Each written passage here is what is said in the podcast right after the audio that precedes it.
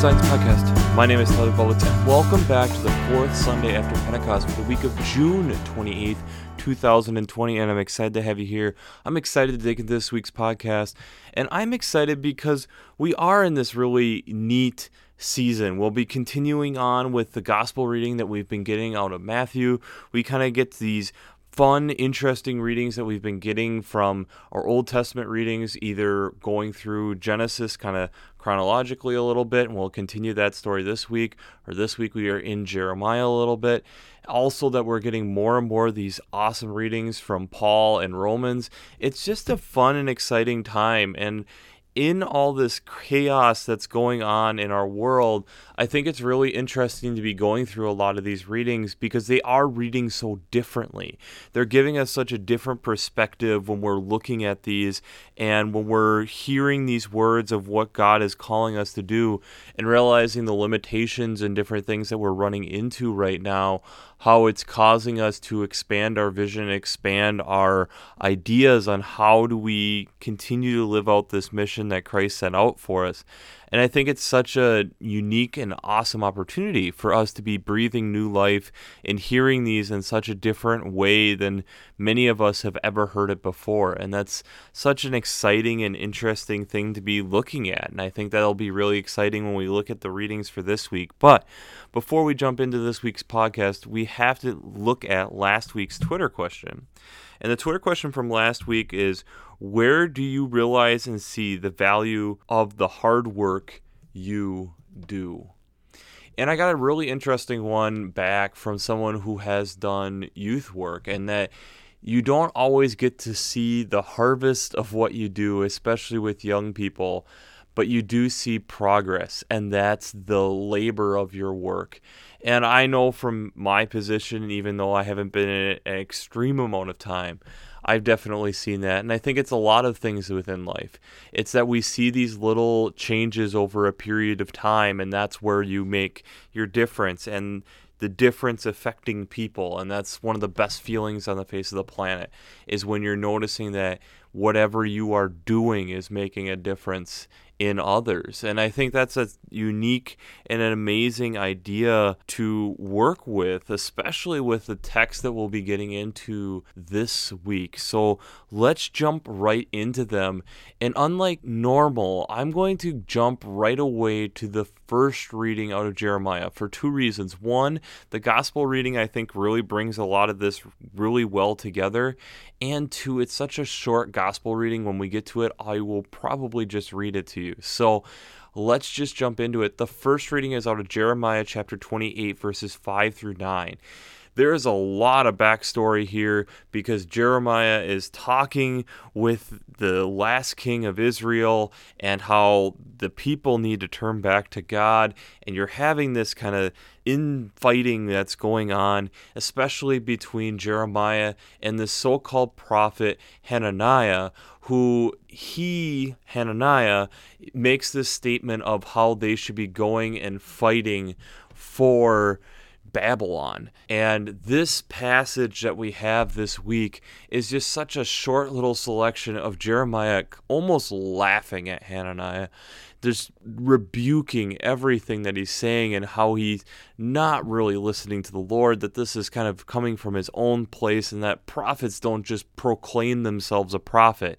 It's that God anoints them. And you get this kind of famous part here coming from verse 9. As for the prophet who prophesies peace, when the word of that prophet comes true, then it will be known that the Lord has truly sent this prophet. And this is such a powerful statement because Hananiah had just, again, stated, let's go to war and let's take on Babylon. And so it was this complete reversal of what had just been sent. But again, it's this idea that's coming through of listening to God, and even in the difficult times, understanding that the way and what God is trying to steer us toward is a better way than whatever we have on ourselves. The alternative first reading this week is from Genesis chapter 22, verses 1 through 14. Again, this is picking up the story fairly well from where we were last week with Ishmael and Hagar. And now we have Abraham, and he is told to take his son and go on this walk, and they're going to do a burnt offering. And so they go to this mountain and they are setting up this altar. Isaac keeps asking, like, what are we going to be using for the sacrifice? Abraham says, God will provide, don't worry about it to the point where then when God tells him to strap his own son Isaac to the altar that they have made, he does it. He's getting his knife ready to kill him. God then stops him and says, Okay, Abraham, I see that you're willing to trust me through all this. There's a ram over here that's caught. That will be used for your offering. Then he renames the place, The Lord Will Provide. And the Lord provided. But it's an interesting thing, especially when we look also at what had just happened the previous week. He sent away Hagar and Ishmael, his other son, and you have then Isaac, he's just about to kill him, and Abraham translates to father of many. So he's at this point where he almost looks like he's going to be a father of none. God then provides this ram so, this interesting correlation of seeing the different sides of God and also looking at this reading in different contexts. The psalm this week is Psalm 89, verses 1 through 4 and 15 through 18.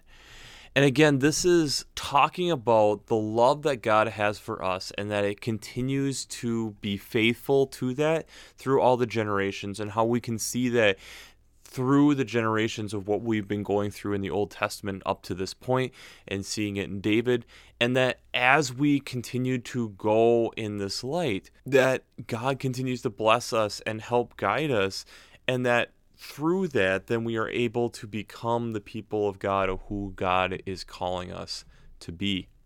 The second reading is out of Romans chapter 6, verses 12 through 23.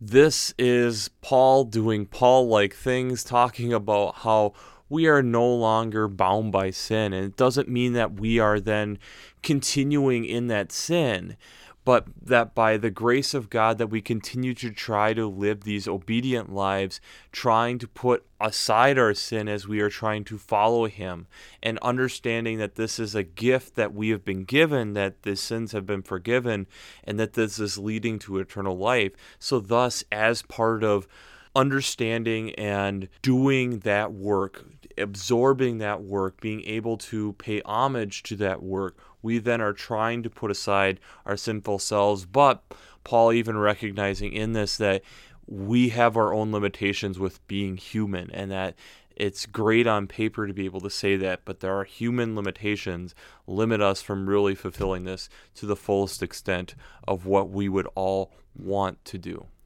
The gospel text this week is out of Matthew chapter 10, verses 40 through 42. This continues on the what we have been hearing for the last two weeks. So we had disciples being sent out. We had the difficult text last week of the law, the good and the bad of the law, and so we continue that this week. Starting in verse 40. Whoever welcomes you welcomes me, and whoever welcomes me welcomes the one who sent me.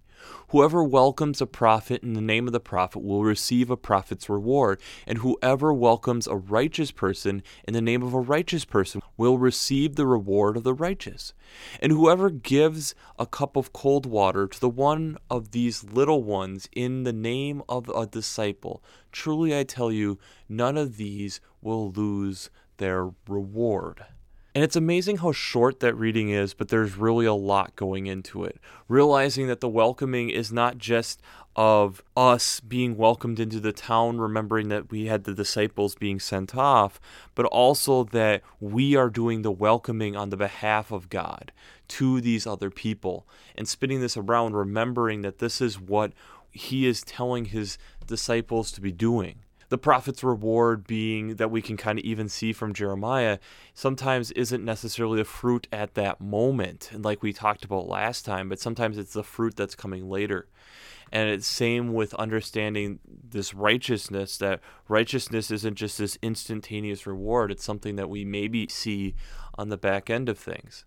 We also have to remember the word cold water, and cold water is not something that's readily available. This is water that is coming straight from the well, and that wouldn't have been extremely common. You would have had to be at the well putting down your bucket to get cold water. Also, one other quick thing to notice with this is in Matthew's gospel, whenever he is talking about little ones, it's not talking about children, it's talking about us in the faith, that we are still little ones and still learning on what it means to be walking out the faith. So there's a lot there and a lot to digest and a lot to think about. So before we get into how talking faith and science and how these all come together this week, we have to do our shameless plug for Working Preacher. If you haven't checked out Working Preacher, I'd highly recommend it. Between their Sermon Brainwaves podcast, their commentaries, their discussions, since I'm not an ordained minister, I use them on a weekly basis. I love hearing their Sermon Brainwaves podcast, having four different seminary professors from Luther Seminary in St. Paul, Minnesota, giving me insight and looking and guidance on how to interpret those, along with commentaries from multiple other biblical scholars along with the other discussions that go on on their website. If you haven't checked out Working Preacher, I'd highly recommend it because without them, I don't know how easy this podcast would happen.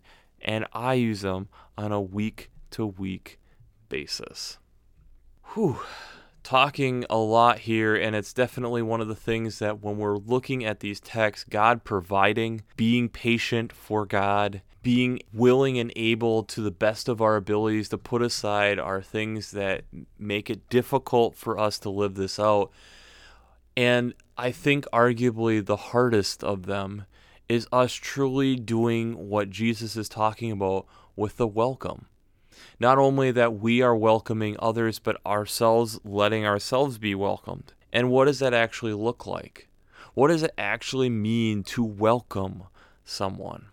I was thinking about this, and there's a lot of different ways we can look at this, but there are two different examples within science that I think are absolutely fascinating to the point where one, we really don't fully understand how it works, truly. And the second one that I think exemplifies how we have to be welcoming. And especially in the chaos of the world of which we've been going through, I think this is a good message to be thinking about and contemplating. So, the first thing I want to talk about today is the Portuguese man of war. Portuguese man of war. It's a siphonophore, and there's 175 species of these siphonophores, most of them living in the deep ocean, so it makes it very difficult for scientists to be able to study, especially that they are fairly fragile creatures. And the thing that makes the Portuguese man of war such an interesting thing to look at is that it's related to a jellyfish, but we aren't exactly sure if it's one organism or four organisms coming together as one. Let me explain. When you are looking at a Portuguese man of war, and again, I'll have this photo attached down below, there's four different parts of it that are all zooids that have this budding system on how they reproduce in these weird ways. But they all have these specialized tasks that they have. So you have these tentacles that are really good at helping it propel through the water and along with also helping capture prey. You have the gastrozoids, which digest the prey, along with having a stinging sensation, which gives us a severe pain, but a lot of fish species will kill. You have the gonozoids, which are a gonad and helps them reproduce. And then you have this floating sail like thing that's a gas that helps it move across the water. Hence, it gets its name Portuguese man of war because it kind of looks like one of these Portuguese warships. And these tentacles, it's amazing. They're 50 meters long or about like 165 feet long to be able to sting things and bring things in. It's this crazy, weird creature. But what's really weird is we can't decide if it's a colonial organism or a single complex animal. A colonial organism is defined as a group of organisms that work together but can function individually. They prefer to work together but can function individually. Comparing that to a single complex animal where there are individual units that can't survive on their own, like organs within your body. You have a liver, you have a heart, you have a lung. They help make up you, but they can't live by themselves. This is where the Portuguese man of war gets really interesting because the reproduction system with these it's all budding. So it's not budding in the four different sections of what we talked about. So it's not doing it in the typical manner and that each of these have a super super specialized skill so like the nymphocytes out of the dactylozoids are the tentacles that come out of this thing and it help it propel through the water but it doesn't eat. It helps propel it, but it doesn't eat. It gets that energy coming from the gastrozoids, which eat, but they don't entirely understand how all of these communicate back and forth. They don't fully understand how all of this comes together. So, as we can see, we have these super specialized skills that they can do things, but they couldn't just function by themselves. But they need each other to be able to function. And so, thus, we really don't know how to classify these animals. But I think it's a really beautiful image of us understanding the welcome of what Jesus is talking about. We all need each other, and that there are different skills and abilities that we have. So we have to be willing and able to welcome people in God's name and welcome people to get them to understand who Christ is because maybe they're a super specialized trait that helps this thing called the church move in ways that we can't do it. It's one of the beautiful and difficult things that we talk about with church is faith is both a very individualistic thing, but it is just as much a community thing. Without one or the other, it doesn't work. You need the community to be able to move forward in your faith, but you need your own personal faith to be able to benefit the community. This Portuguese man of war kind of shows that. There's individualistic skills that they literally couldn't survive without the community of other parts. The gastrozoids could eat all this stuff, but it wouldn't be able to move anywhere. So, how likely is it to actually find its prey? You have these tentacles that go out behind to help capture fish and help propel it forward. But that, how does that do anything else? How does it think? How does it reproduce? It needs all of it to come together. And again, like usual, there'll be links down below. But maybe you're having a hard time saying, Tyler, I barely understand how this creature works, much less being able to see it as an example. And I can understand that. There's another example that I think we can look at that really shows this really well. Within your own cell, you have your DNA right? And that's what uses to be able to make copies of your cells so that we can continue to make who you are genetically and be able to continue to replace cells as they get old and die. That's true. But also within your cell, there is a second set of DNA that is slightly different, and that's in the mitochondria.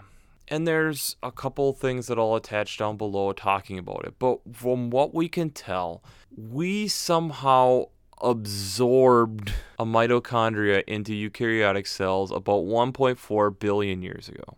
And what a mitochondria does for the cell is it's the powerhouse of the cell. It's what is providing energy for the cell, thus energy for your body to be able to do the things that your body needs to do by the cell being able to have this mitochondria and having its own mitochondrial DNA, so it's a little bit different than the rest of the cell's DNA, it allowed the cell to be freed up to be able to do other different things because your power source was essentially already taken care of and it was focusing on that. And one of the theories that I know that I've heard about the mitochondria was it probably joined our eukaryotic cells partially because it was a good protection place. With being in within our cells, it helped it be protected. There are other things within our cell that we can do decently well at protecting the DNA and protecting the nucleus and protecting the different things within the cell that the mitochondria just doesn't have. It was a mutually beneficial decision for this to happen.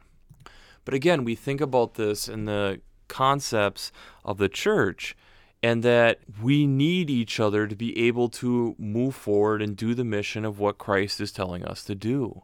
And so when we are looking at this text where Christ is telling us to welcome those with essentially Christ like welcome, whoever welcomes you welcomes me. And remember, they are going out. So whoever as they meet along the way that they are welcoming and accepts their welcome is welcoming Christ in them. And whoever welcomes me, so Jesus at this point, welcomes the one who sent me, so that this is a connection point for them in their faith. See, when I hear this prophet's reward, the prophet's reward is just the ability of being able to welcome the Spirit into that place. Welcome Jesus into that place. Have that conversation of what is going on in the Spirit there. Understanding that together we are stronger than we are on our own. Understanding that there are times when we need that cold glass of water for us to grow because we're having a rough day. We're growing in the faith. We're a little one.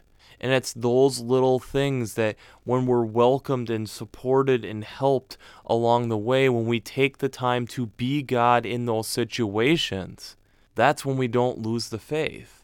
It's those times and those moments that when people are able and willing to walk alongside to help people in their faith, that's when we as a church are being the church and actually helping our members be who God is wanting us to be. We all know of times within our lives when things were going hard or being extremely difficult that when someone walks alongside, that it helps us.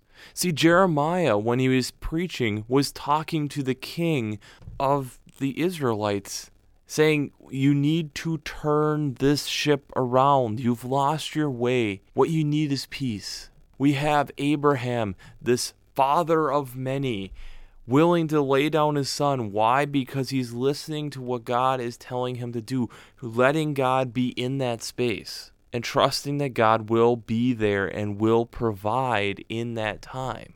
The psalm exemplifying how when we do this, the whole second half, 15 through 18, is what this brings out of us and how life is easier when we do this. And Paul writing to the Romans that you can try and realize that you and your human capability is at times going to let you down, but continue to strive for that goal. Brothers and sisters in Christ, we need to continue to be that welcome to people. Whether it's virtually in this time, but also making a point and emphasis to reach out and continue to be that welcome because we don't know when that person on the other end is really going to need it. And when they welcome us into that conversation, they are welcoming Christ into that conversation. We don't know if we are going to be that cold glass of water or are we the little one alongside them and that we're going to let God speak and we learn as we have that conversation. As we continue to do this, we will continue to see the gifts, the rewards that it puts in there of what Christ is trying to do in our lives. Sometimes the rewards are obvious, but a lot of times they're not. A lot of times it's very subtle, and sometimes it's things that we recognize way later. Those gifts, those little things that help us along the way. So, the Twitter question this week will be When has welcoming someone benefited not only them, but you in your life? When has a welcome benefited not only the person you welcome, but also you in your life? Because I know for me, with being engaged and the person that I'm engaged to, that was our story. There was times when I welcomed her and she needed someone there and the more time that I spent learning about this person, the more I realized that I was needing a welcome just as much as she was. It shows again that beautiful verse and passage coming out of Romans that we are broken people and our own sin will catch up with us, and it's the problem that we have in this life. But as we continue to try to be righteous and continue to try to be fulfilling the promises that God has for us. It's then do we see and realize that God is still working and that we can start seeing the gifts of what God is doing in our lives. Whether it's the simple thing of a mitochondria creating this powerhouse within the cell but needing protection, and our eukaryotic cells loving to be able to focus on more things than just creating ATP for us to be able to make energy, or whether it's a complex, simple organism of a Portuguese man of war having four different possible organisms coming into one to the point where we don't even fully understand how it works and the whole group of siphonophores and how they work. But we can also see in all of that the benefits of coming together and welcoming people and being the hands and feet to go and welcome people is sometimes the moment that what people are really needing. Being the hands and feet of Christ isn't always an easy or beautiful thing, but it's a needed thing. And as we are walking into this weird world that 2020 has continued to be, being the hands and feet and being that welcome and challenging ourselves to go out and be that welcome might be exactly what our world needs today. So, are you going to be the welcome that someone needs? So, we'll wrap this up as we always do. I pray God blesses you through your faith and amazes you through science.